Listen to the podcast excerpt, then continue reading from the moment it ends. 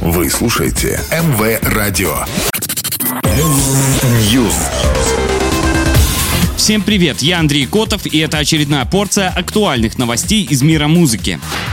Queen пообещали выпустить новую песню с участием Фредди Меркьюри под названием Face It Alone. Основатели группы Брайан Мэй и Роджер Тейлор рассказали, что композиция была позаимствована из сессий для 13-го студийного альбома группы The Miracle, который был выпущен в 1989 году.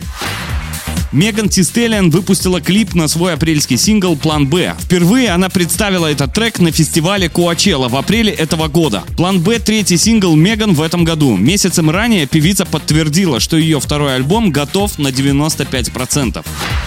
Post Malone выпустил четвертый студийный альбом Twelve Carat Toothache. Пластинка стала первой полноформатной работой после 2019 года. Впервые о выходе нового лонгплея Post Malone заговорил еще в 2020, а весной 2021 сообщалось, что музыкант готовит к релизу сразу два проекта. Однако этого не произошло, и зимой этого года было объявлено, что релиз задерживается по вине Universal Music. В работе над альбомом гостевое участие приняли Weekend, Doja Cat и Kid Leroy.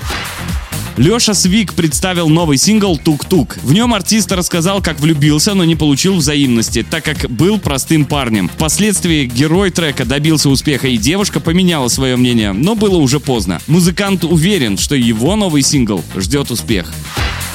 Пока все, до новой порции.